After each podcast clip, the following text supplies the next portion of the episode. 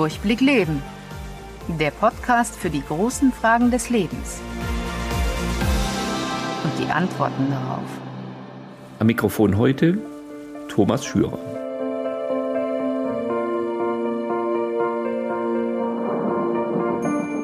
Meine heutige Gesprächspartnerin hat Betriebswirtschaft studiert, war elf Jahre lang selbstständig, hat dann sechs Jahre lang eine Familienangehörige in Vollzeit gepflegt. Sie ist Mutter von fünf Kindern, Katholikin.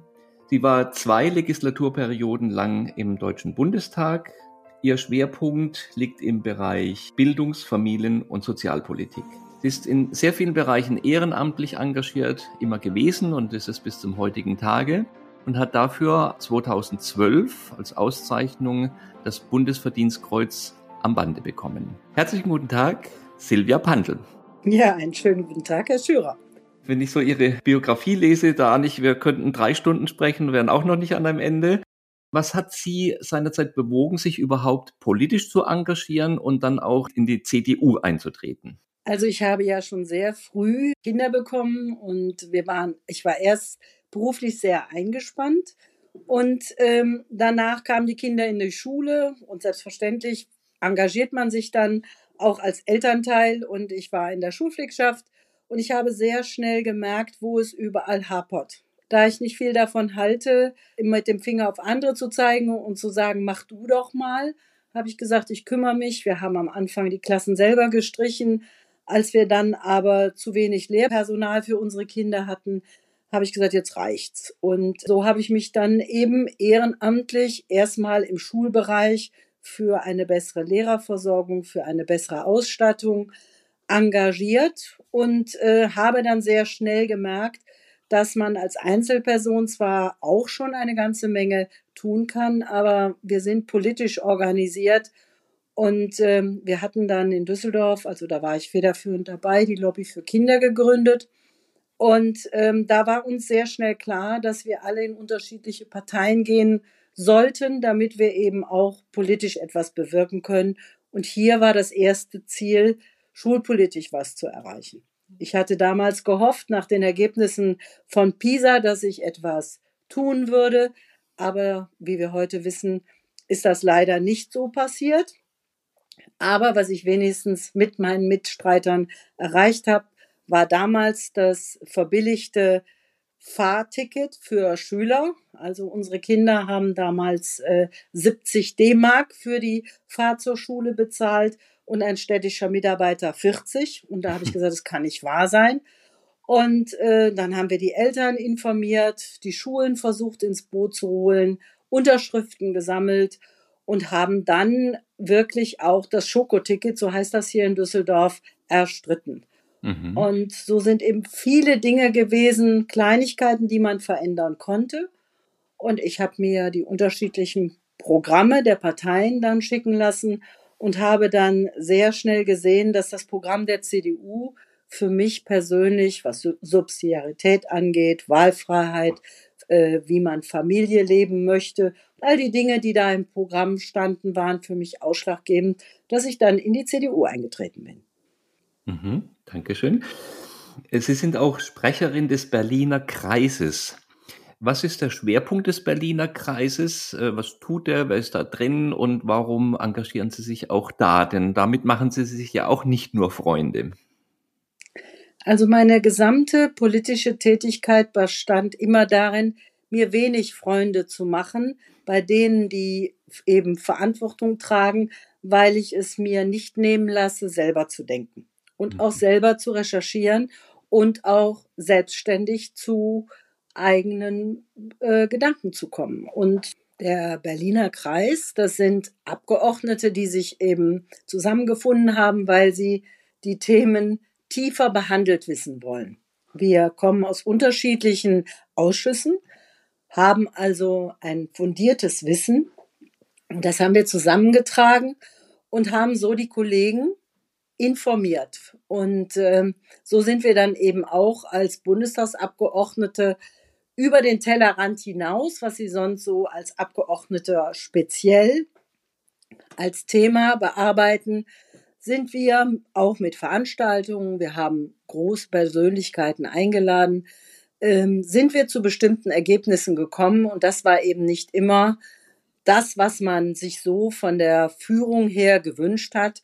So haben wir, das hat es glaube ich noch nie gegeben, auch sieben Abgeordnete von uns eine Bundesverfassungsbeschwerde gegen die zusätzliche Verschuldung Europas, wo Deutschland haftet, äh, geklagt. Also mhm. wir haben nicht nur mit Nein gestimmt, dass wir nicht zulassen wollen, dass wir äh, das Risiko für Deutschland in der Form mittragen, sondern wir haben uns auch einen Anwalt gesucht und äh, haben mit dem Herrn Professor Kerber eine Bundesverfassungsklage gegen diesen EU Next Generation Fonds, der mittlerweile über 800 Milliarden Euro in Europa an Geldern ausgibt, äh, wo die Regeln nicht klar sind. Also wir haben uns, wie gesagt, erst sehr stark damit beschäftigt und haben dann gesagt, das können wir nicht zulassen, dass hier das deutsche Volk ein solches Risiko mitträgt und haben hier Klage angereicht. Mhm, mh. Da hat uns Frau Merkel noch ähm, eine richtige Zeitbombe ähm, hinterlassen, nehme ich an. Ne? Also wir haben verschiedene tickende Zeitbomben und so nach und nach ähm, sieht man ja auch, was, wo es überall im Argen steht. Ich halte es zum Beispiel auch für eine sehr große Unart, dass man Verantwortung verschiebt. Also, mhm. dass wir Stiftungen ins Leben rufen. Ich arbeite zwar jetzt selbst für eine Stiftung, aber eben nicht so, dass sie vom Parlament bestimmt ist. Und das ist die Ehrenamtsstiftung, das ist ähm, die Gleichstellungsstiftung. Also da gibt es verschiedene ausgelagerte Themen jetzt, wo man bestimmte Leute reinsetzen kann, die dann hinterher unterhalb der Öffentlichkeit oder unterhalb des Radars politisch tätig sind. Und für meine Begriffe fehlt da die demokratische Legitimation komplett. Und äh, deshalb haben wir auch immer dagegen gestimmt und auch versucht, die Öffentlichkeit zu informieren.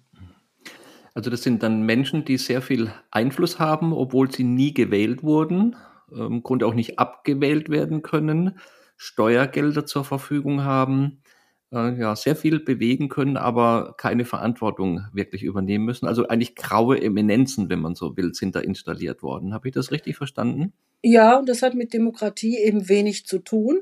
Und es nimmt dem Abgeordneten auch eine gewisse Verantwortung und auch Möglichkeit, Einfluss zu nehmen. Und ähm, das hat immer größere Kreise gezogen. Und so haben wir auch versucht, darauf aufmerksam zu machen, aber leider ohne Erfolg. Mhm. Sie sprechen gerade an, dass es dem Abgeordneten Einflussmöglichkeiten nimmt, die er eigentlich haben sollte. Äh, wie sehen Sie das überhaupt äh, rückblickend betrachtet oder auch hm, bezüglich der heutigen Situation? Sind die Abgeordneten so frei in ihrer täglichen Arbeit, wie sie es sein müssten? Sie sollen ja offiziell nur ihrem eigenen Gewissen verantwortlich sein.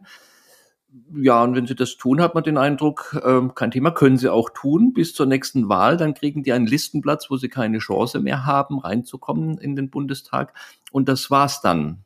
Ähm, sehe ich das richtig oder sehe ich das zu, zu pessimistisch?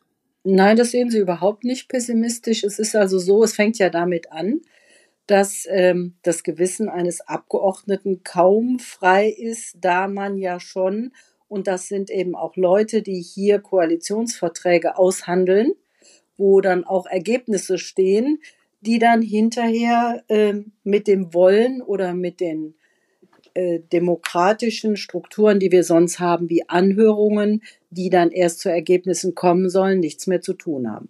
Was ich damit meine, ist, es beschließen andere im Koalitionsvertrag, was man nicht nur als Thema tut, sondern auch, wo man hin will.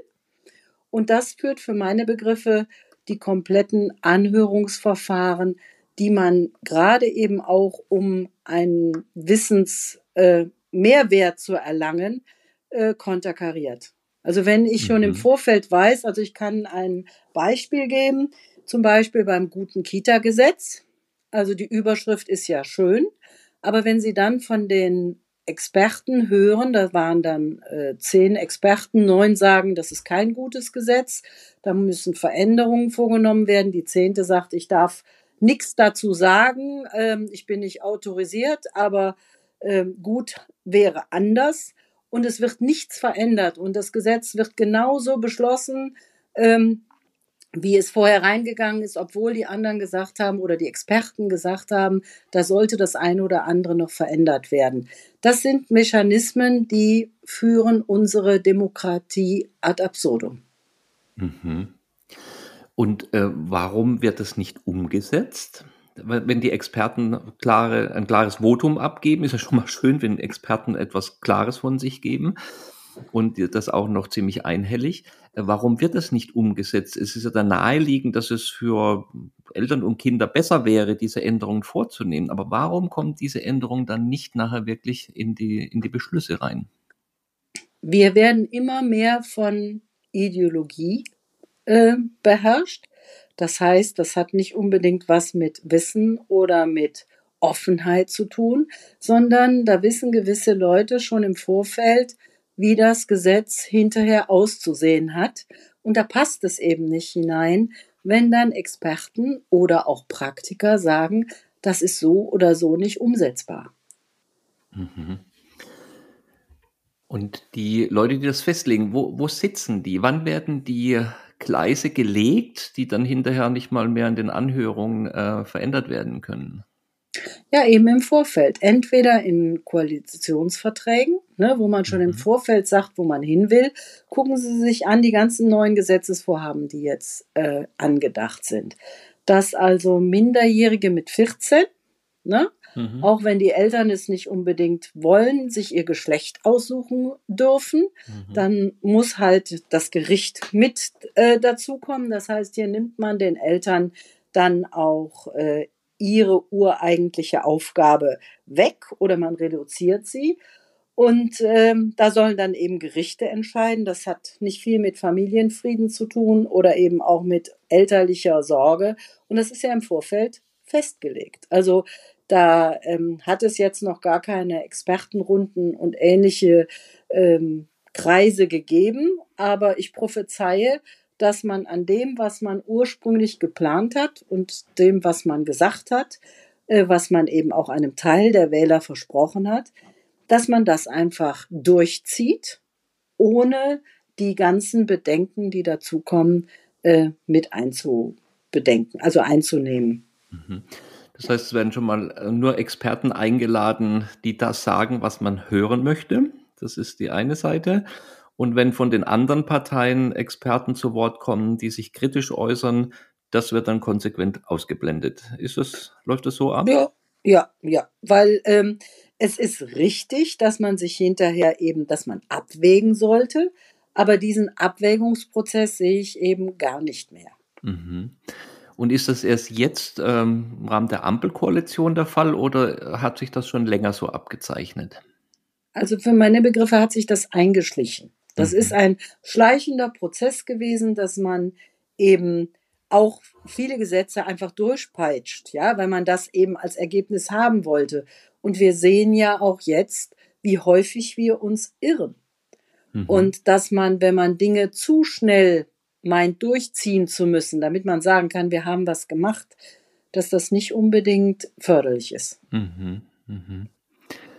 Ist eigentlich schade. Da vertraut man als Bürger und Steuerzahler und Wähler, dass ähm, die Entscheidungsprozesse sehr stark auch mitgeprägt werden von Experten, von Sachverstand, weil ist ja klar, der äh, Abgeordnete kann ja nicht in allen Bereichen firm sein, also muss er sich auf äh, die Aussagen von Fachleuten verlassen und dass das dann einfließt, aber das scheint viel, viel weniger der Fall zu sein, äh, als, als es sinnvoll wäre auch. Hm? Wenn man sich die Unzufriedenheit und die gesamte Situation derzeit in der Bundesrepublik Deutschland ansieht, dann ist das das Ergebnis, dass man eben zu wenig auf Experten gehört hat, zu wenig abgewogen hat und für meine Begriffe wird auch im Moment zu wenig diskutiert. Und was mich ganz besonders ärgert, ist, dass wenn jetzt zum Beispiel, wir haben ja nächste Woche den Bundesparteitag der CDU. Und ähm, mich ärgert dann schon, wenn die Presse sagt, also wenn jetzt die Vorstellungen des Vorsitzenden nicht so umgesetzt werden, dann wird er geschwächt. Also mhm. ähm, dann könnte man eigentlich so einen Parteitag sein lassen. Dann braucht man die Diskussion nicht. Mhm. Und ähm, klar gibt es äh, bestimmte Wünsche äh, von dem Vorsitzenden, die er gerne durchgezogen hätte oder ähm, mit verabschiedet. Aber wenn der, wenn die Delegierten oder wenn eben das höchste Parteigremium, nämlich die Vollversammlung ähm, auf dem Bundesparteitag, sich für und wieder ansieht und bestimmte Dinge diskutiert und zu einem anderen Ergebnis kommt, dann sollte man doch eigentlich stolz auf die, auf die Partei sein und mhm. nicht sagen, so, da hat aber jetzt irgendeiner eine Klatsche gekriegt oder irgendeiner ist mit seiner Position nicht durchgekommen. Und dann redet man sofort davon, dass es eben nicht mehr dass, dass derjenige dann nicht akzeptiert ist und und. Ich halte das für genau mhm. eine falsche Diskussion. Mhm. Also eigentlich müssen wir sogar sagen, das ist ein Zeichen von persönlicher Größe, dass da jemand sagen kann, ich habe mich von Argumenten überzeugen lassen, dass etwas anderes noch besser ist als das, was wir zuerst überlegt haben. Also so jemand hat Richtig. man ja normalerweise, äh, vor dem hat man ja Hochachtung normalerweise. Ne? Ja, und wir sehen ja, also aus der damaligen Sicht, äh, war es eventuell ähm, nicht schlecht zu sagen, wir steigen aus der Kernkraft aus. Ne? Mhm. Nur ähm, danach hat man eben überhaupt nicht mehr diskutiert. Also für und wider. Äh, und äh, solche einfachen Entscheidungen sind nicht immer unbedingt die besten. Und wenn was falsch ist, genauso wie jetzt der Kohleausstieg, also bevor wir unsere Leute ähm, dass, also dass sie ihren Strom nicht mehr bezahlen können, dass sie ihre Heizung nicht mehr bezahlen können und unsere Industrie abwandert und wir dadurch eben, wir sind halt ein Industrieland, ähm, keine Arbeitsplätze mehr hier in Deutschland anbieten können, da sollte man sehr wohl abwägen. Zumal, mhm. und das muss eben mit einem Für und Wider diskutiert werden, wenn einige äh, Wissenschaftler sagen, dass wir kaum Einfluss auf, äh, also jetzt was unsere Industrienation angeht, auf den CO2-Ausstoß in der Welt hätten, sondern mhm. eher dafür sorgen würden, wenn wir unsere Filteranlagen und unsere guten technischen Voraussetzungen abbauen und, die, und den Strom woanders einkaufen oder die Energie, dass man damit eventuell der Umwelt noch mehr schaden würde. Also hier diese Abwägungsprozesse bis zum letzten Schluss, der fehlt mir komplett. Mhm, mh sowohl was die technischen Besonderheiten und Details betrifft, aber auch die Grundüberlegung, jedes Land, das in seiner Entwicklung vorankommen möchte, das aus der Armut herauskommen möchte, äh, diese Länder ist ähm, es Dreh- und Angelpunkt, günstige, zuverlässige Energie zur Verfügung stellen zu können. Wohl Strom und auch andere Energieträger. Das ist der Schlüssel raus aus der Armut hin zu mehr Bildung, zu mehr Wohlstand, Sicherheit, Freiheit und so weiter. Und äh, bei uns fahren wir ja seit langem offensichtlich den Kurs, Energie aus verschiedenen Gründen äh, immer mehr zu verteuern und zu verknappen. Wenn man es logisch zu Ende denkt, muss das ja eigentlich ein konsequenter Weg in die Armut sein. Wer das bis jetzt vor kurzem gesagt hätte, ähm, wurde noch vielleicht als Verschwörungstheoretiker ähm, angesehen, aber mittlerweile holt uns die Realität da ja in, auch in dieser Hinsicht äh, mit äußerster Wucht ein. Ja, auch wenn, wenn Sie sehen, also die EEG-Umlage vorher war ein Fehler und jetzt die Gasumlage dient doch auch nur dazu, die Energie zu verteuern. Und das ist nicht der richtige Weg. Und ich mhm. kann nur was abgeben, wenn ich selber auch was habe. Und so reich ist unsere Bevölkerung nicht, wie es immer dargestellt wird. Gucken Sie sich an, wie viel, wie wenig selbstgenutzten das Wohneigentum besitzen. Also ähm, Deutschland ist nicht so reich. Das mag sein, dass es ein paar gibt, die ein bisschen mehr haben. Und ähm, da hoffe ich auch nicht, dass wir weiterhin nur in diese Neidgesellschaft kommen, dass wir dem anderen das neiden, was er hat und was er sich eventuell erarbeitet hat. Ich bin ein Freund davon, dass man eher dafür sorgen soll, dass die anderen auch ein bisschen mehr haben. Und mhm. das, was gerade die Ampel da macht, wird nicht dazu führen. Mhm. Mhm. Ich habe mal gehört, Deutschland ist eigentlich nicht reich, es ist leistungsfähig. Aber es sind nur knapp über 11 Millionen Netto-Steuerzahler, die hier überhaupt äh, den Staat ähm, am Leben halten. Und denen macht man es offensichtlich, offensichtlich immer schwerer, äh, überhaupt noch leistungsfähig zu sein, Steuern bezahlen zu können, weil da muss man ja erstmal was erwirtschaftet haben, damit man davon Steuern bezahlen kann. Äh, ich fürchte, wir stehen da in einer Entwicklung, die in ihrer Dramatik und in ihren furchtbaren Konsequenzen vielen Menschen noch gar nicht bewusst sind. Ähm, jetzt so langsam kommt es anscheinend ins Bewusstsein, äh, weil es jetzt ganz dramatisch werden könnte. Aber das ist ähm, sehr beunruhigend eigentlich, was da schon lange im Gange ist und was jetzt offensichtlich äh, ganz heftige Blüten treibt.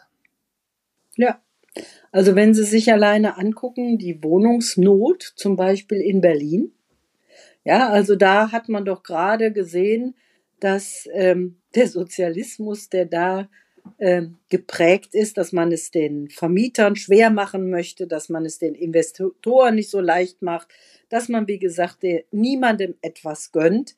Das hat eben nicht dazu geführt, dass ausreichend Wohnungen gebaut werden. Also ich bin eher ein Freund davon, dass man leben und leben lässt. Das heißt, dass es müssen Anreize her, dass private Leute äh, investieren. Und jemand, der eine Wohnung nicht bezahlen kann, da muss man eben auch sehen, weil es muss sich für den privaten Investor auch lohnen, äh, zu bauen, dass dann, wenn jemand es nicht bezahlen kann, dass die Gesellschaft dann Wohngeld oder andere Anreize erhöht, so dass mhm. man andere Mechanismen, wir wissen doch, wenn ich das Risiko übernehme, also ich war ja, wie gesagt, auch selbstständig und ich bin nicht besonders reich geworden, aber wir sind über die Runden gekommen. Wir haben hart gearbeitet und ähm, das, das tue ich doch nur, wenn auch unterm Strich ein bisschen dabei überbleibt. Hm, hm. Und wenn ich sämtliche Anreize wegnehme, dass jemand das Risiko, das wirtschaftliche Risiko, die Personalverantwortung und all das übernimmt, da, wenn sich das nicht mehr lohnt und das nicht mehr attraktiv ist, dann muss ich mich nicht wundern, wenn es keiner mehr macht. Hm, das hm. war aber eigentlich etwas, was Deutschland erfolgreich gemacht hat, dass es ein paar gegeben hat, die klug waren, die erfinderisch waren und auch fleißig waren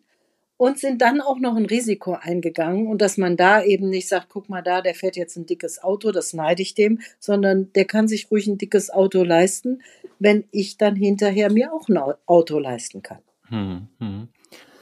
Und wenn dann der Markt genug Angebot zur Verfügung stellt, gerade auch egal bei, in allen Bereichen, aber auch bei Wohnungen, dann sinken ja auch wieder die Mieten, weil dann ein ausreichendes Angebot da ist. Und dann können auch die Unterstützungen für die Einzelnen wieder zurückgefahren werden. Richtig. Mhm. Aber wenn ich dem, wenn ich einen Mangel verwalte und wenn ich den Leuten nicht die Möglichkeit gebe, sich eben selber eine Wohnung oder ein Haus zu kaufen, das ist in anderen Ländern sieht das ganz anders aus. Deshalb, ich habe hab damals auch, also ich bin ja im Bundestag gewesen und gerade eben auch im Familienausschuss, habe ich mich ähm, massiv dafür eingesetzt, äh, man hat es hinterher Baukindergeld gen genannt, dass äh, junge Familien die Möglichkeit bekommen müssen, sich ein Haus oder eine Wohnung zu bauen oder eben zu kaufen. Und ähm, dieses selbstgenutzte Wohneigentum ist für meine Begriffe auch eine Entlastung fürs Alter. Mhm. Ich war mit diesem Vorschlag dreimal bei Frau Merkel gewesen, weil es mir eben so unheimlich wichtig erschien, dass junge Familien eben auch ein ordentliches Zuhause haben, ordentlich wohnen können, Platz haben, die Oma dazu nehmen können, also so, dass man auch wirklich mit mehreren Generationen in ausreichendem Platz leben kann und es sich auch leisten kann. Und ich mhm. bin der Ansicht, das sind Aufgaben, die der Staat ermöglichen muss. Und hier muss er mehr, als er das bis jetzt gemacht hat, weil die SPD wollte das ja gar nicht. Wir sehen ja auch, dass man da nicht möchte, dass die Leute sich ein eigenes Haus kaufen können oder eine Wohnung kaufen, leisten können. Wenn man da ins Ausland sieht, also wenn junge Leute ihr Haus oder ihre Wohnung abzahlen monatlich und wenn sie dann in Rente kommen, haben sie es bezahlt dann ist das für mich eine zusätzliche Säule fürs Alter, die ich mhm. schon mal nutzen kann. Ja, ich mhm. wohne mhm. da drin, ich lebe darin. Und wenn ich nur beengt unter beengten räumlichen Bedingungen wohne, dann können sich die Kinder auch nicht so entwickeln. Und ich bin auch gar nicht in der Lage, selbst wenn ich die Möglichkeiten sonst, was die Zeit anging, hätte, meine Eltern oder meine Schwiegereltern zu mir zu nehmen. Mhm. Also, dass dieses ähm, auch an die ältere Generation denken, dass die Jungen mit den Alten gemeinsam leben, wenn man eben räumlich die Möglichkeit hatte, das wird bei uns viel zu wenig gedacht. Mhm. Wobei es ja sogar unabhängig von der ideologischen Ausrichtung äh, finanziell für den Staat interessant wäre, dass äh, entsprechende Lasten ähm, nicht vom Staat getragen werden müssen, sondern von der Familie getragen werden. Also wenn im Alter weniger Geld gebraucht wird, weil man keine Miete bezahlen muss, ist die Wahrscheinlichkeit, dass man in Altersarmut gerät und dann Leistung vom Staat braucht, geringer. Oder wenn man Angehörige selber versorgen und pflegen kann, ist es äh, ja auch eine Entlastung, wenn, wenn die nicht in die Pflegeheime müssen dann. Hm? Also für Frau Merkel war das ja hinterher auch das Argument, dass sie mich da unterstützt hat, weil am Anfang bin ich ja nur auf Ablehnung gestoßen, dann hat, weil auch ganz klar war, dass die SPD das nicht will und wir waren ja in einer Koalition mit der SPD. Ähm, aber ähm, das hat sie ja dann auch hinterher als richtig äh, empfunden und hat mich da auch unterstützt. Nur das war das Erste, was die SPD wieder abgeschafft hat, die Förderung des selbstgenutzten Wohneigentums. Und wenn Sie sich die Zahlen angucken, 80 Prozent der Familienangehörigen, ähm, also die, die pflegen ihre Eltern selber. Mhm. Und wenn das nicht so wäre, dann würde der Staat jetzt schon kollabieren. Mhm. Und dass die Politik da nicht vernünftig unterwegs ist. Das sehen wir ja alleine in den Bereichen, wo der Staat überall glaubt, sich in die Erziehung der Eltern einmischen zu können und es besser machen zu können. Das fängt im Bereich, also ich hab's, das war der Grund, warum ich mich für die CDU entschieden habe, dass ich gesagt habe, ich fand es ganz toll, dass man die Wahlmöglichkeit von jungen Familien oder Eltern, die sagen, ich kümmere mich in den ersten drei Jahren oder überhaupt in den ersten Jahren vermehrt um die Erziehung der Kinder selber. Und äh, der ein oder andere geht dann auch reduziert außerhäuslich arbeiten, weil die Hausarbeit ist ja auch Arbeit. Das wird leider viel zu wenig in unserer Gesellschaft anerkannt. Mhm.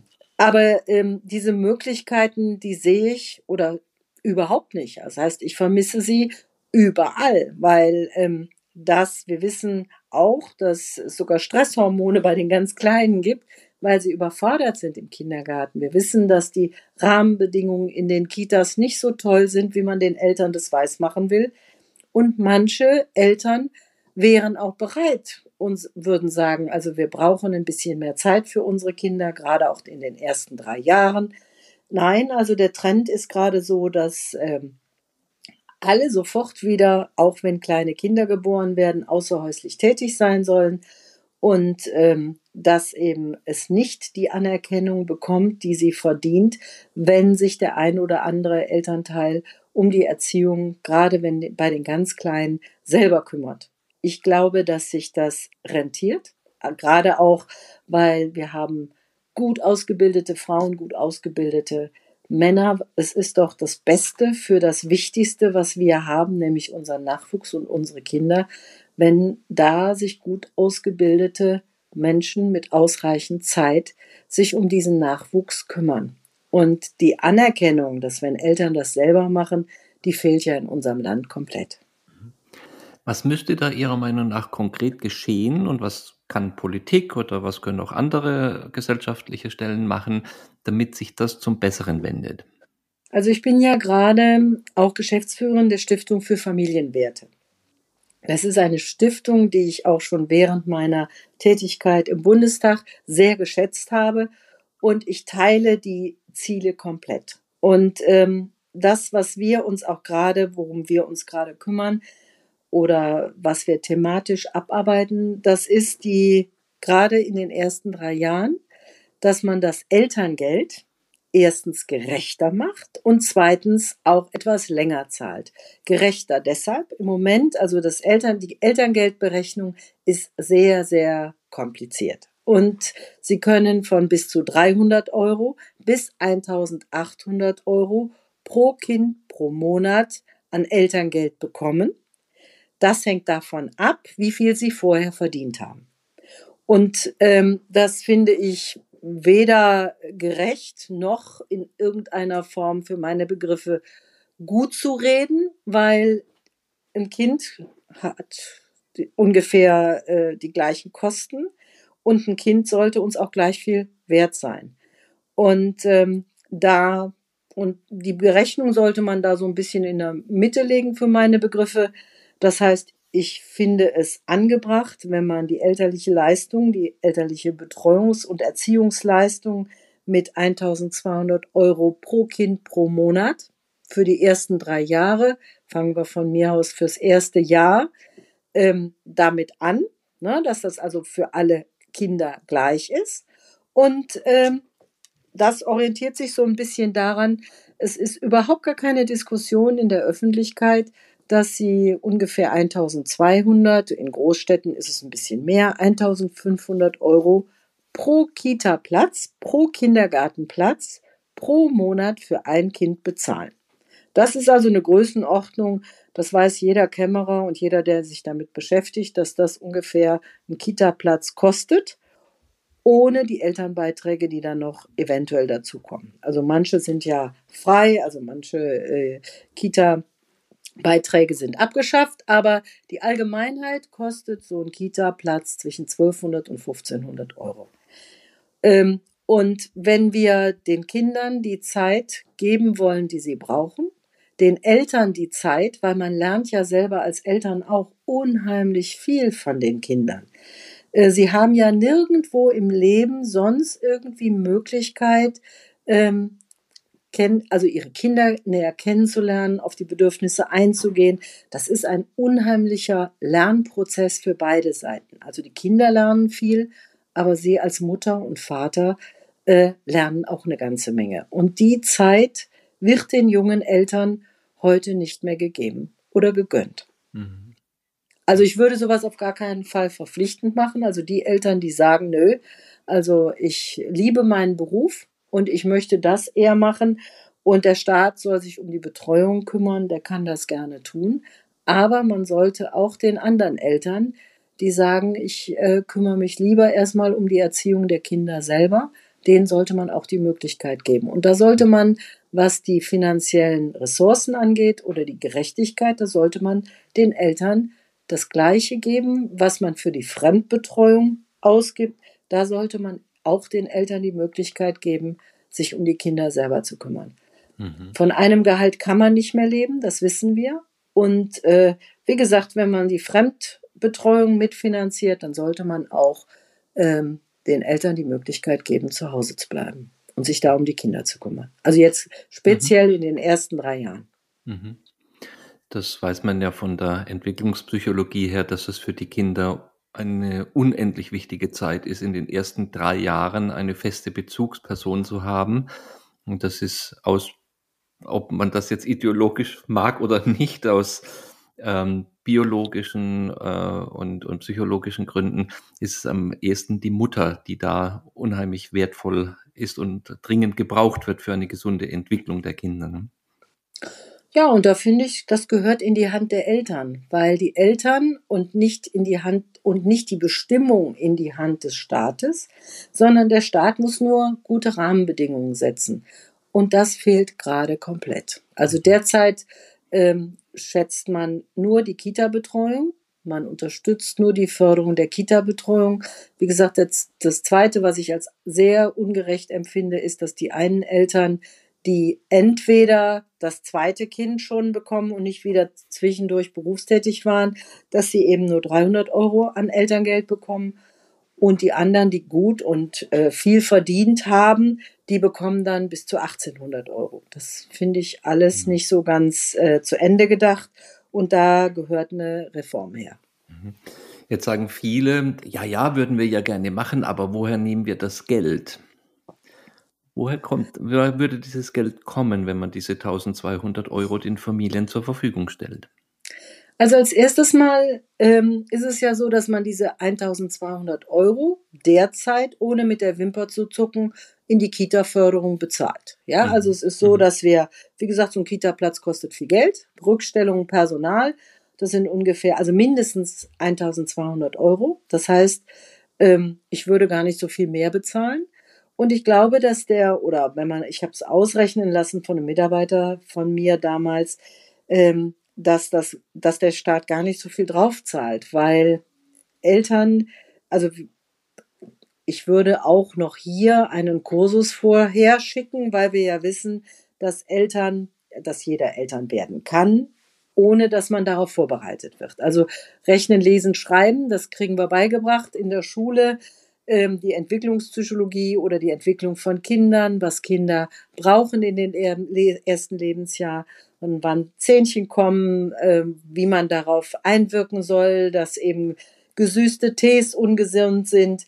Diese ganzen Dinge kriegt man ja nirgendwo beigebracht. Also jetzt als mündiger Bürger liest man sich das eine oder andere an, aber da gibt es eben auch sehr unterschiedliche Literatur und manche einer tut es eben nicht. Und da würde ich es ganz wichtig halten, wir haben hier in Düsseldorf bei uns, andere Städte machen es auch, äh, nicht nur Mütterkurse, sondern ähm, wir unterstützen auch äh, Mütter, Tagesmütter, die eben auf andere Kinder aufpassen, auf fremde Kinder. Und äh, da gibt es Kurse und diese Kurse würde ich äh, verpflichtend für alle Eltern machen, damit man, weil wir ja schließlich auch äh, eben eine Menge Geld bezahlen, damit man auch weiß, was man tut ähm, mit bestimmten Situationen, also da dann eben besser vorbereitet ist, weil wie gesagt, die Erziehung von Kindern gehört nicht in die Schule, das interessiert da niemanden, aber wenn jemand schwanger ist oder weiß, dass er ein Kind bekommt, dann interessiert das Thema schon. Und da sind solche Tagesmütterkurse ähm, oder eben Kurse, die darauf basieren, für meine Begriffe ganz wichtig und die sollten auch verpflichtend sein. Und das, was ich eben auch noch wichtig finde, und da glaube ich, dass man im Gesundheitssektor eine ganze Menge Geld sparen kann, das auch was die Vorsorgeuntersuchungen angeht. Sie sind verpflichtend, aber es ist auch hier ein zahnloser Tiger, weil ähm, wenn ich nicht zum Arzt gehe und die ähm, Untersuchungen nicht machen lasse, dann passiert da auch nichts. Und hier kann man aber ganz klar sagen, wer nicht beim Kinderarzt war und die U-Untersuchung nicht gemacht hat, der kriegt keine Zahlungen mehr. Mhm. Also da würden sich ganz andere äh, Dinge eröffnen, wo ich meine, dass man da wieder mal ein bisschen mehr Licht ins Dunkle geben sollte und sich die Sachen genauer ansehen sollte. Mhm. Das wäre für Familien und Kinder sehr wünschenswert. Ähm, wie hoch schätzen Sie die Chancen ein, dass mit der Ampelkoalition auch noch ein paar Schritte in diese Richtung gemacht werden? Gleich null. Also es ist so, dass die Ampelkoalition für meine Begriffe gerade einen Großangriff auf die Familie, auf die Selbstständigkeit der Familie und auch auf die Rechte von Eltern äh, ihren Kindern gegenüber, also Rechte und Pflichten dass es hier einen Großangriff gibt. Wenn Sie sehen, ähm, hier gerade eben auch ähm, in bestimmten Erziehungsbereichen, da versucht man die Rechte von gerade pubertierenden Kindern Eltern gegenüber zu stärken. Ähm, dasselbe sehe ich auch bei der Grundsicherung. Für mich ist die Grundsicherung für Kinder ein Riesen, eine Riesengefahr weil ähm, wenn sie Kinder in der Pubertät, wo sie nicht nur immer Freund als Eltern sind, weil sie eben auch einen größeren Blick haben, einen Weitblick haben, und wenn die Kinder dann ohne weiteres sagen, du, aber die Grundsicherung ist es meine, und wenn dir das nicht passt, dann ziehe ich aus, ähm, das ist eine erhebliche Gefahr und Risiko für Eltern, ähm, da dann doch das Beste für ihre Kinder zu tun und eben mit Weitblick auch gegen die situative Entscheidung, was Kinder gerne hätten, äh, handeln. Also ich weiß, dass meine Kinder, die ähm, gerade in der Pubertät waren, viele Dinge anders gesehen haben als wir als Eltern und dass sie doch im Nachhinein gesagt haben, also Mama und Papa, also da lagt ihr wohl richtig.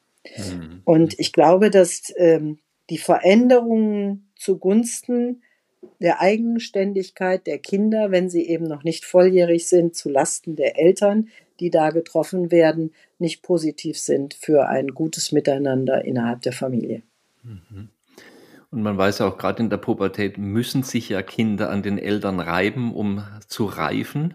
Und wenn äh, die Kinder dann sagen können, ach, weißt du was, dann gehe ich halt, ähm, das ist auch für die Entwicklung der Kinder schlecht. Ne?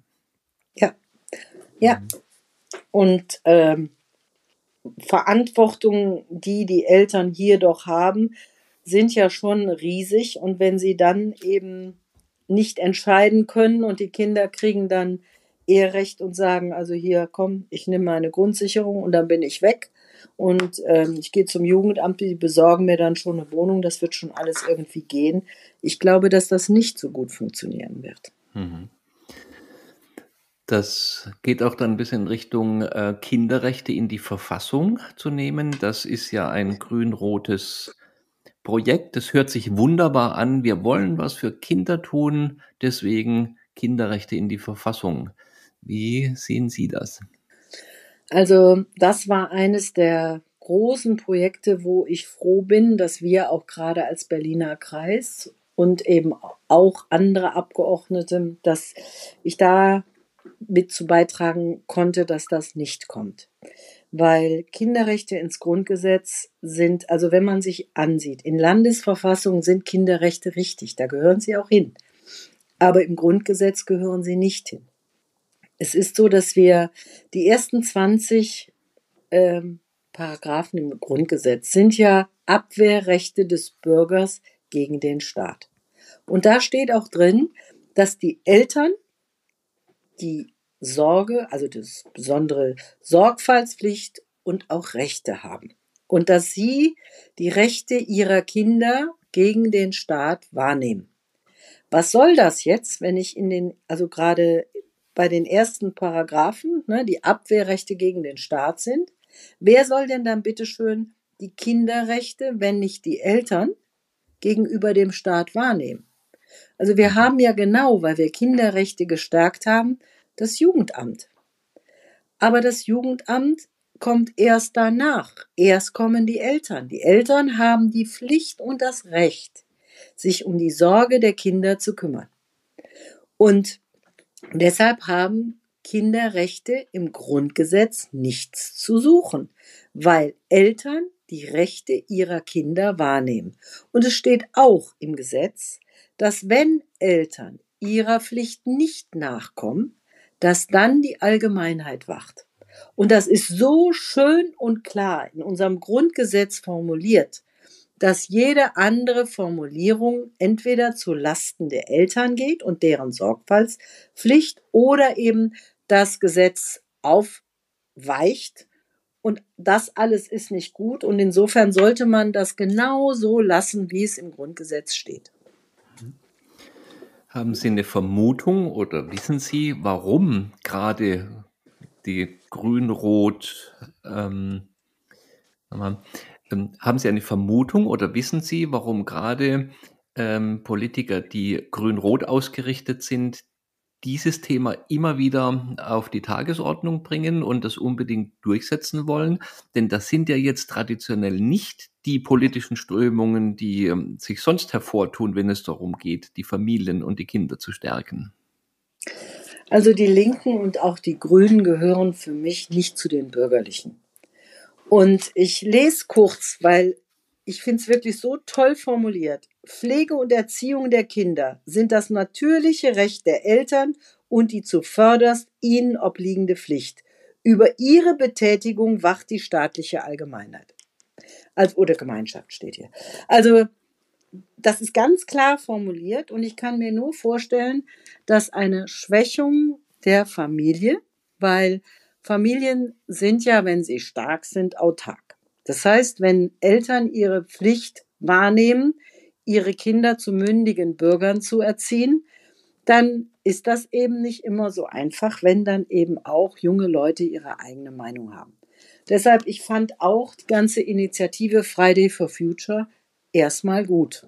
Also insofern, dass äh, junge Menschen sagen, das ist unsere also das ist unsere Erde und die CDU, das hat mir immer gefallen und wir haben es ja auch gemacht. Man muss ja nicht so tun, als wenn wir hier in Deutschland keinen Umweltschutz hätten.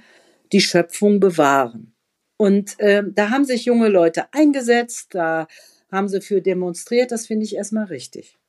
Was ich dann schade fand, ist, dass man sich mit den jungen Leuten nicht wirklich auseinandergesetzt hat. Und was schon mal gar nicht geht, ist, dass man freitags die Schule schwänzt. Also das kann man auch samstags, wenn man ein Thema ernst nimmt. dass man, weil für meine Begriffe haben die jungen Leute sich hier selber geschadet. Aber das, was ich gut finde, ist, das sind selbstbewusste junge Leute, die für meine Begriffe auch eben ein starkes Elternhaus in der Regel haben, damit sie einen starken und klaren Willen entwickeln konnten. Und ähm, sie können Bürger, die kein klares, klares Ziel haben, die kein, kein gefestigtes Zuhause haben, die können sie leichter manipulieren. Mhm. Und äh, ich kann mir gut vorstellen, dass man so eben auch ein bisschen einfacher und leichter regiert. Mhm. Also eine politische Absicht hintendran, äh, nicht starke Einzelpersönlichkeiten zu haben, die in der Familie gereift sind, sondern Massenmenschen, die man leichter manipulieren kann. Das sehe ich auch in der Wohnungssituation. Wenn Sie Leute haben, die Eigentum haben, worauf sie achten, wo, was sie schützen, wo sie Mitverantwortung übernehmen, ähm, für meine Begriffe sind das alles Bereiche, die dazu beitragen, dass ich zufriedene Menschen habe, die wissen, was sie wollen. Und Menschen, die klar wissen, was sie wollen, sind nicht so leicht zu regieren. Mhm. Mhm. Es stärkt die Demokratie, wenn man diese Menschen hat in großer Zahl, aber es macht das Regieren nicht einfacher, wenn man Ideologie über Fakten setzt oder Fakten Richtig. setzen möchte. Richtig. Und mhm. das passiert ja derzeit, finde ich, an allen Ecken und Kanten. Ja, da schließt sich der Kreis von dem, was wir vorhin schon besprochen haben.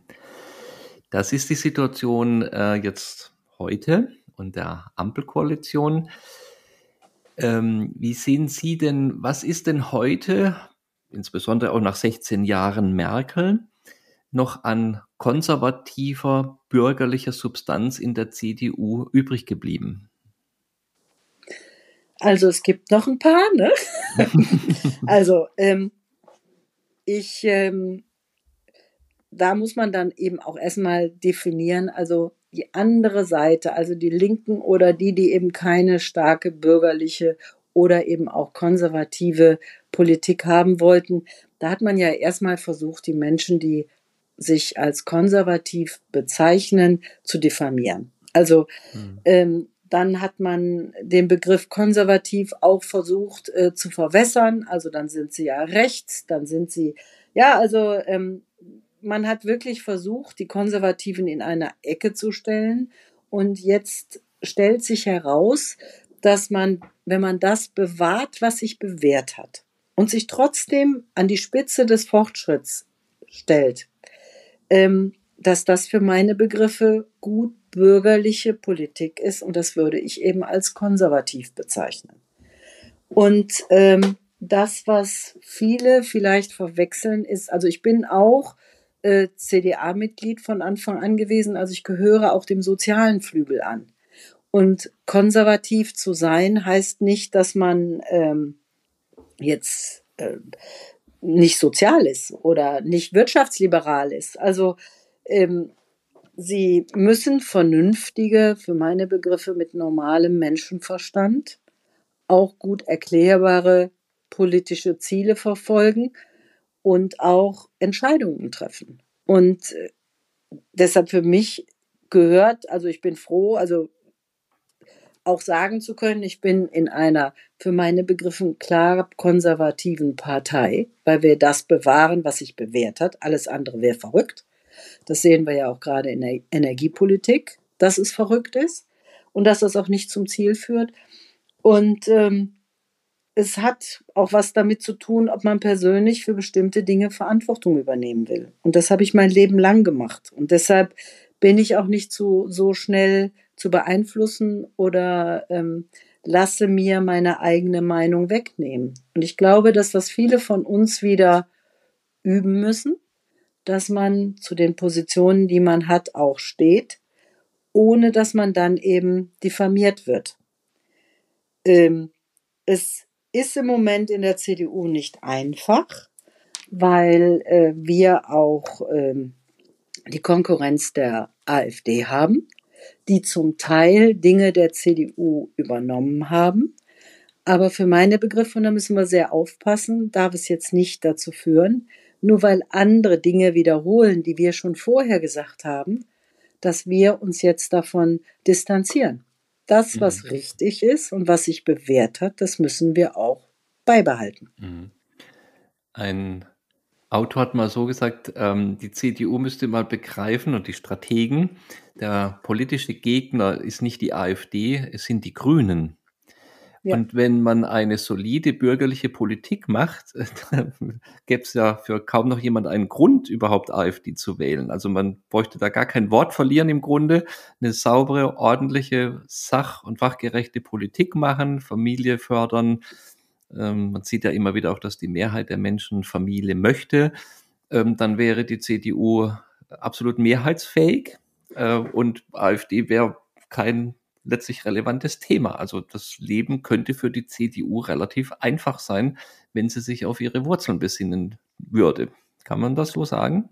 Ja, das kann man so sagen. Und wenn Sie sehen, wir haben jetzt gerade auch, und das haben wir auch als Stiftung mit unterstützt, die größte Familienstudie hat das INSA-Institut äh, durchgeführt mit über also normalerweise sind das ja immer nur kleine Kohorten, wo wir dann glauben, das sind dann die Befragungen. Das war also jetzt hier die größte Familien, repräsentative äh, Familienstudie überhaupt, wo äh, man auch eben klar äh, herausgefunden hat, dass die Menschen das konservative Familienbild, Vater, Mutter und Kinder, dass das oder minderjährigen Kindern, dass das das am häufigsten gelebte mit 68 Prozent Familienbild ist, dass die Menschen das wollen, dass sie sich glücklich fühlen, dass sie zufrieden sind. Ähm, klar könnte es wirtschaftlich etwas besser sein, aber ansonsten sind die Menschen, die innerhalb von Familie leben, äh, zufrieden. Und wenn man sich die Werte anguckt, was jetzt, also dass man, dass die Leute, die befragt wurden, eben besondere Werte als sehr wichtig angesehen haben, äh, auch Treue, Loyalität, auch dass man Verantwortungsgefühl gegenüber den eigenen Eltern hat. Also das sind doch alles Dinge, die haben sich nicht verändert. Ich glaube, dass die CDU das vergessen hat. Hm. Und ich halte es nicht für gut, wenn wir Gesinnungsfahnen mittlerweile auf unsere Ministerien hissen und jeder, der das nicht gut findet, ist sofort homophob. Mhm. Das ist Blödsinn. Also mhm. es ist so, dass äh, für meine Begriffe ist meine Geschlechtsausrichtung Privatsache. Mhm. Es ist für mich ganz klar, dass man jeden zu respektieren hat und dass man die Leute äh, weder zu stigmatisieren noch zu diffamieren noch sonst was hat. Aber das heißt für mich noch lange nicht, dass ich eben meine Gesinnungsfahne äh, auf dem Ministerium oder sonst wo hissen sollte. Ähm, für mich gehört auf dem Ministerium ähm, die Fahne meiner Heimat, meines Landes. Da gehört die mhm. Deutschlandfahne drauf und da gehört die Europafahne drauf. Hm. Hm. Mhm. Wie sehen Sie das? Ähm, Friedrich Merz ist ja jetzt schon ähm, längere Zeit im Amt.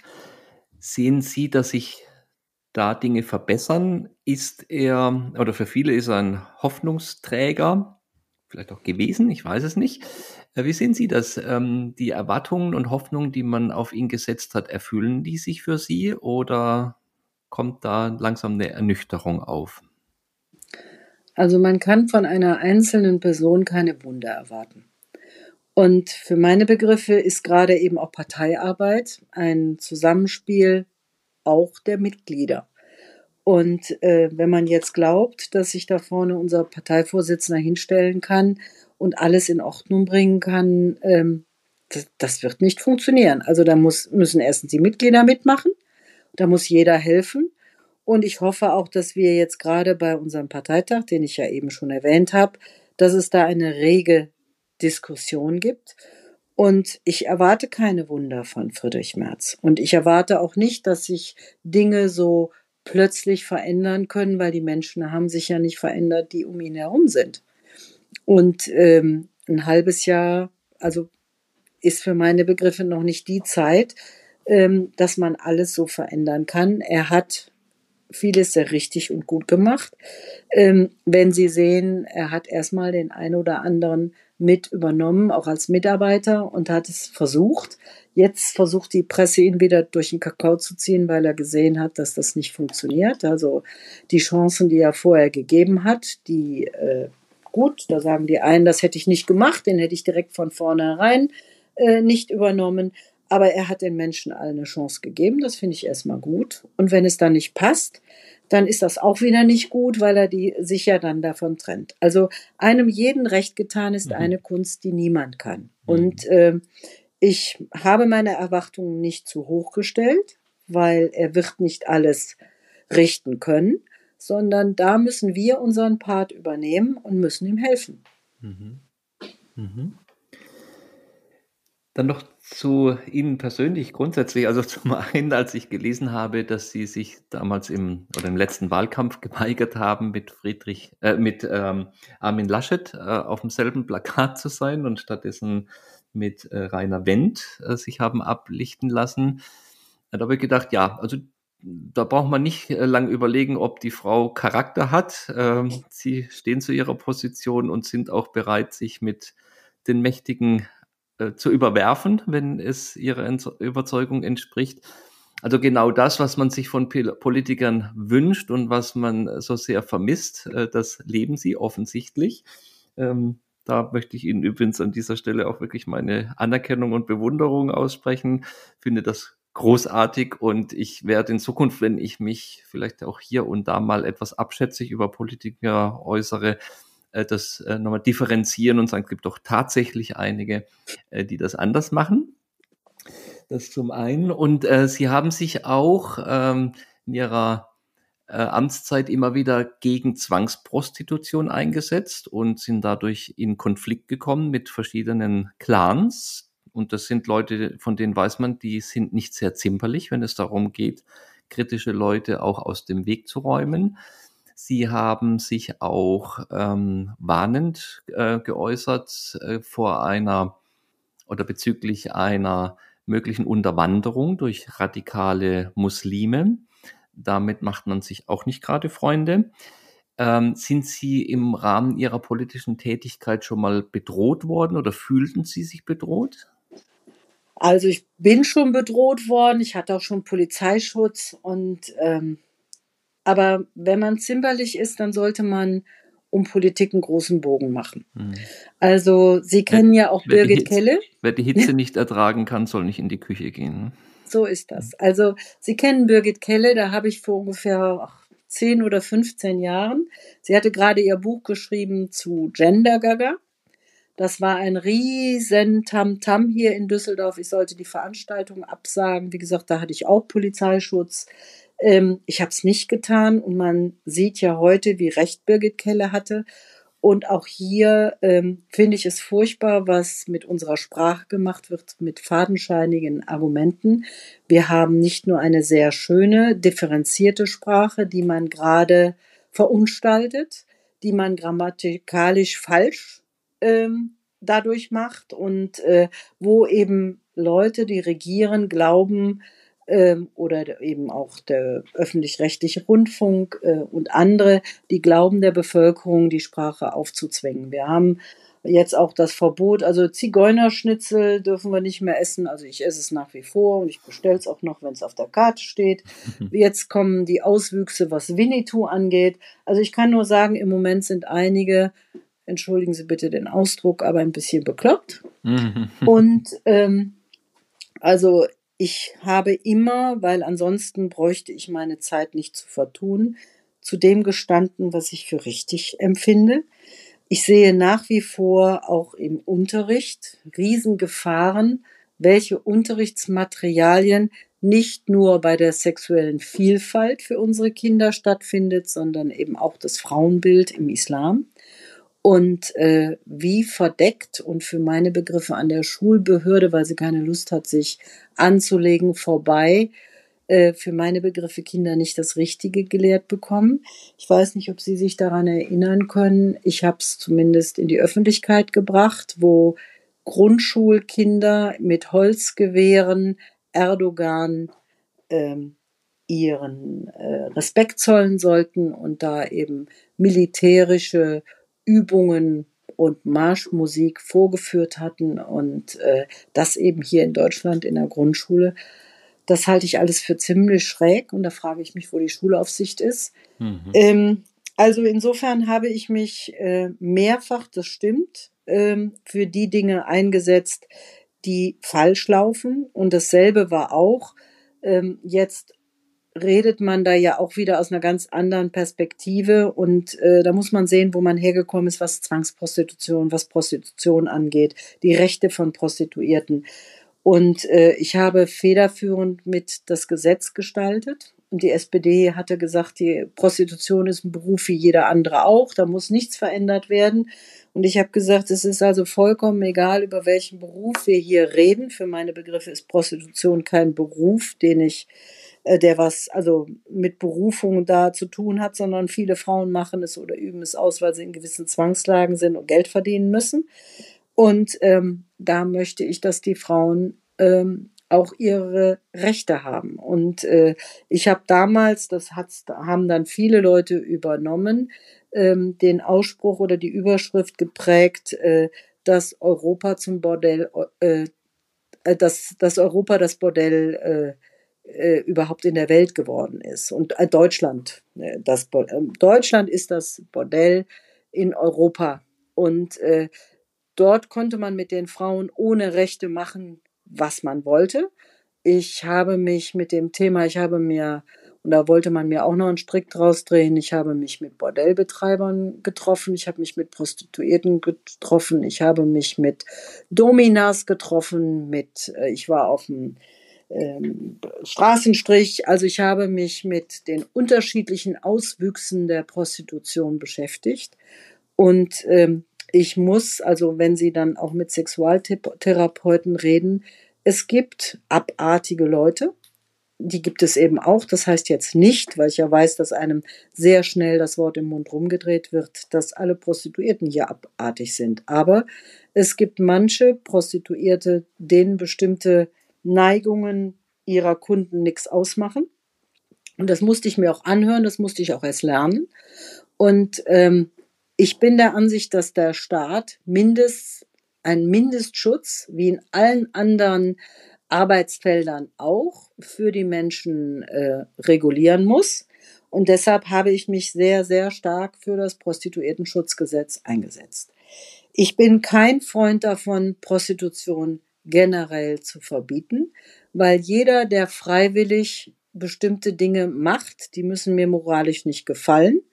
Äh, wenn erwachsene Leute, ob sie sich ein Abendessen vorher gönnen und spendieren oder eine Schiffsreise oder eine Wohnung oder direkt einen äh, Geldschein rüber äh, schieben, also das ist etwas, das ähm, habe ich nicht zu beurteilen, aber ich muss gucken, dass die Frauen es freiwillig machen. Ich muss gucken, dass Frauen aussteigen können und dafür muss ich erstmal wissen, wer, und da gab es ja überhaupt gar keine Anmeldung, jede, ansonsten jede Berufstätigkeit, die sie ausüben, da müssen sie sich melden, da müssen sie sich anmelden, müssen bestimmte Voraussetzungen haben. Nur hier galt gar nichts. Und da ähm, ist mit dem Prostituiertenschutzgesetz ähm, erstmal der Einstieg in ein Schutzgesetz geschaffen worden, was für meine Begriffe, und das haben wir ja damals auch, das war mir sehr wichtig, dass das Prostituiertenschutzgesetz evaluiert wird. Ähm, wie gesagt, die SPD hatte überhaupt gar kein Interesse daran, dass es dieses Gesetz gibt und dass es diesen Geschutz für die Frauen gibt. Ich schon. Und deshalb musste man eben auch Kompromisse schließen. Und deshalb ist es wichtig, dass man dieses Gesetz auch nochmal sich vorknöpft, überarbeitet, guckt, wo sind die Schwachstellen und vielleicht mit anderen Mehrheiten, wie kann man da für die Frauen noch die oder auch für die Männer, es gibt ja auch genug Striche, äh, verbessern. Mhm. Ja, es ist interessant, dass Sie ähm, da wirklich dorthin gehen, wo die Menschen sind, äh, sich wirklich ein, selber ein Bild verschaffen und dann eben sachgerechte äh, Entscheidungen auch treffen können. Also sie leben genau das, äh, was sie überall fordern und was an anderer Stelle leider nicht praktiziert wird und nehmen auch dafür in Kauf, noch diffamiert zu werden. woher nehmen Sie eigentlich die Kraft, sich immer wieder auch gegen den Strom zu stellen? Also zum einen die Zuversicht, doch es lohnt sich was zu tun und auch bis hin zu Gefährdungen, äh, Anfeindung, Verleumdung, das auszuhalten. Wo ziehen Sie Ihre Kraft her? Also ich habe eine sehr große Familie, ich habe eine tolle Familie. Wie gesagt, mein Mann und ich, wir haben fünf erwachsene Kinder. Ich habe auch fünf Brüder und ich bin Katholikin. Ich bin, ich weiß, also ab und zu kann ich auch meine Last woanders abladen. Ja, also mhm. mhm. und ähm, ich ähm, bin zufrieden, wenn ich was Positives für meine Mitmenschen geschafft habe. Und äh, da habe ich einen gewissen Wertekanon und der gibt einem Kraft. Mhm. Sie haben es angesprochen, Sie sind Katholikin. Ähm, wie viel bedeutet Ihnen das? Welche Rolle spielt das in Ihrem Leben? Also es hat mich von Anfang geprägt. Ich äh, finde, wenn alle die zehn Gebote achten würden, dann ging es uns hier schon mal wesentlich besser. Und äh, äh, also es ist schon wichtig, eben auch ähm, zu sagen, so, ich habe jetzt das getan, was ich tun konnte, mehr geht nicht. Mhm. Und äh, dass man dann auch ab und zu ähm, was abgeben kann oder hm. sich auch Trost holen kann. Also ähm, ich finde, der christliche Glaube ist ein sehr schöner Glaube, ein freundlicher Glaube, ein menschenfreundlicher Glaube. Und äh, ich finde es schade, dass wir diese Mission oder das Wort Gottes viel zu wenig in unseren Schulen, auch wenn wir christliche Schulen haben, ähm, wir sagen, wir wären noch ein christlich geprägtes Land. Das sind wir auch noch, auch in unserer Gesetzgebung. Aber ähm, das wird immer weniger. Und ab und zu habe ich den Eindruck, dass wir gerade ums goldene Kalb tanzen. Hm, hm. Und das, was ich ganz schlimm finde, das hat mich auch sehr geärgert, ist, dass wir gerade in der Laienorganisation eine Vorsitzende des ähm, ZDKs haben, die sagt, wir hätten nicht genug ähm, Stellen, äh, Beratungsstellen zur Abtreibung. Das muss ich verneinen. Also wir haben 1600 Beratungsstellen in Deutschland, die einen Schein ausgeben. Wir haben auch noch andere Beratungsstellen, ähm, die eben junge Frauen in ihrer Schwangerschaftskonfliktberatung begleiten sollen. Und wenn da jemand, der eigentlich für das Leben unterwegs ist und hm, hm. für den christlichen Glauben, der so etwas in der Öffentlichkeit sagt, der hat für meine Begriffe da nichts zu suchen. Ja, ja. Das ist nochmal ein eigenes Thema. Da ja. kommen wir vielleicht auch nochmal miteinander drauf zu sprechen. Ähm, ich würde gerne das äh, Gespräch mit Ihnen noch kurz abrunden mit einer Frage. Hm, beten Sie, also es klang jetzt schon durch, und wenn Sie sagen wollen, ich weiß, es ist eine sehr persönliche Frage, äh, wollen Sie vielleicht auch sagen, so, wie Sie beten, ähm, was da vielleicht Orte oder Zeiten oder Methoden sind, die Ihnen helfen. Denn äh, das Besondere dieses Podcasts soll auch sein, dass man etwas ähm, von Menschen erfährt, die man zwar in der Öffentlichkeit wahrnimmt, von denen man viel hört, aber doch solche Dinge äh, werden ja normalerweise nicht gefragt und deswegen äh, wollte ich das zum Abschluss noch fragen, ähm, ob Sie da uns auch nochmal was mitgeben möchten, denn viele profitieren ja auch davon, dass sie sagen, ach, das könnte ich auch mal machen. Äh, und auch Menschen, die in Verantwortung stehen oder so, für die ist das vielleicht besonders interessant mitzubekommen, äh, wie sie das äh, für sich handhaben. Also es ist so, dass wir, als ich in Berlin war, regelmäßig die Möglichkeit hatten, zum Gottesdienst zu gehen. Wenn ich das, diese Gelegenheit habe, dann nutze ich das. Aber ähm, dadurch, dass ich eben so viel zu tun habe, ähm, nutze ich eben auch Gelegenheiten, um dann, wenn ich die Möglichkeit habe und alleine bin, hier äh, meinen direkten Draht zu nutzen. Und das tue ich dann, wenn ich es für richtig und notwendig empfinde. Mhm. Dankeschön. Ja, ich habe mich gefreut, ein Gespräch führen zu können mit einer nachgewiesen mutigen Frau, ähm, die wirklich ihrer Überzeugung folgt, ohne Rücksicht auf persönliche Nachteile, die sich wirklich für das Allgemeinwohl einsetzt.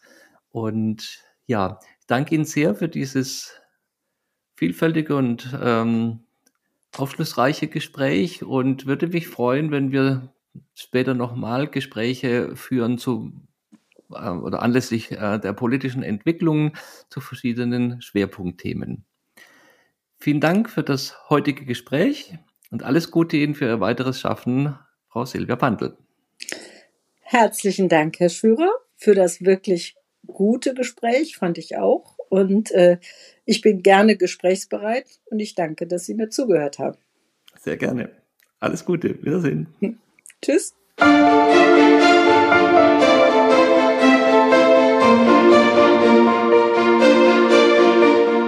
Ja, liebe Zuhörer, es war für mich jetzt eine Freude, mit dieser mutigen Frau sprechen zu dürfen, die in ihrem Leben wirklich bewiesen hat, dass sie bereit ist, auch persönliche Nachteile in Kauf zu nehmen.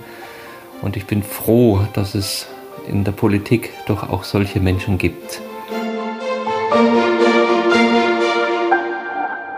Ich glaube, es ist wichtig, wenn man weiß von den eigenen Abgeordneten, dass er oder sie ähm, wirklich auch jemand ist, der für seine Überzeugungen kämpft, ähm, da auch Rückmeldung zu geben und zu sagen, ich sehe das und ich ähm, finde das wunderbar, dass sie das tun. Ich glaube, diese Ermutigung ist für diese Menschen auch wichtig, denn Prügel bekommen sie genug, ähm, aber nur zu selten mal ein anerkennendes Wort, dass das auch gesehen wird, was sie für die Allgemeinheit tun. Zugleich war es gerade am Anfang des Gesprächs ähm, finde ich sehr beunruhigend zu sehen, was derzeit geschieht.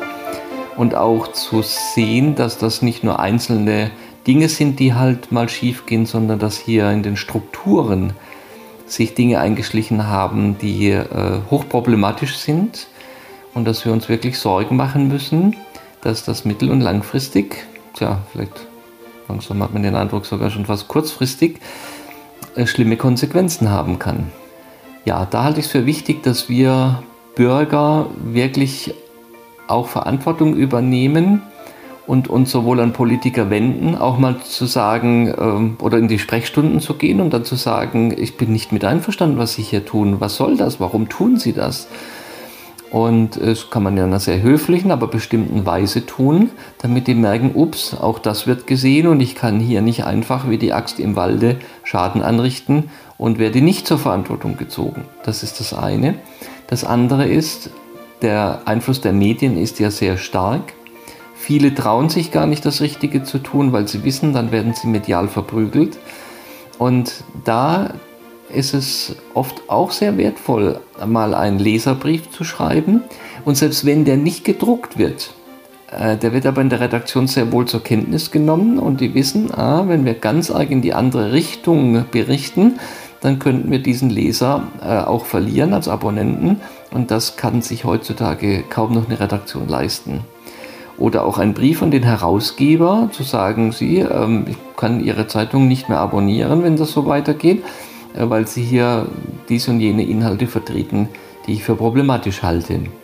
Auch sowas kann dann von oben runter in die Chefredaktion getragen werden, sodass auch da ähm, vielleicht ein positiver Einfluss auf die Berichterstattung oder die Art der Berichterstattung ähm, genommen werden kann. Ich denke, es ist wichtig, aktiv zu werden und in diesem Rahmen scheue ich mich aber nicht zu sagen, Gottes Segen ist alles gelegen. Wir brauchen Gebet. Bitte beten Sie auch dafür, dass dieser Podcast immer mehr Einfluss entfalten kann, guten Einfluss entfalten kann. Wir wollen jetzt verstärkt äh, auch Politiker und Journalisten ansprechen, um ja, hier die Reichweite zu erhöhen und hoffentlich auch immer mehr Einfluss auf die politischen Entscheidungen nehmen zu können. Ja, freue mich, wenn wir uns demnächst wieder hören und bis dahin wünsche ich Ihnen alles Gute und Gottes Segen, Ihr Thomas Hürer.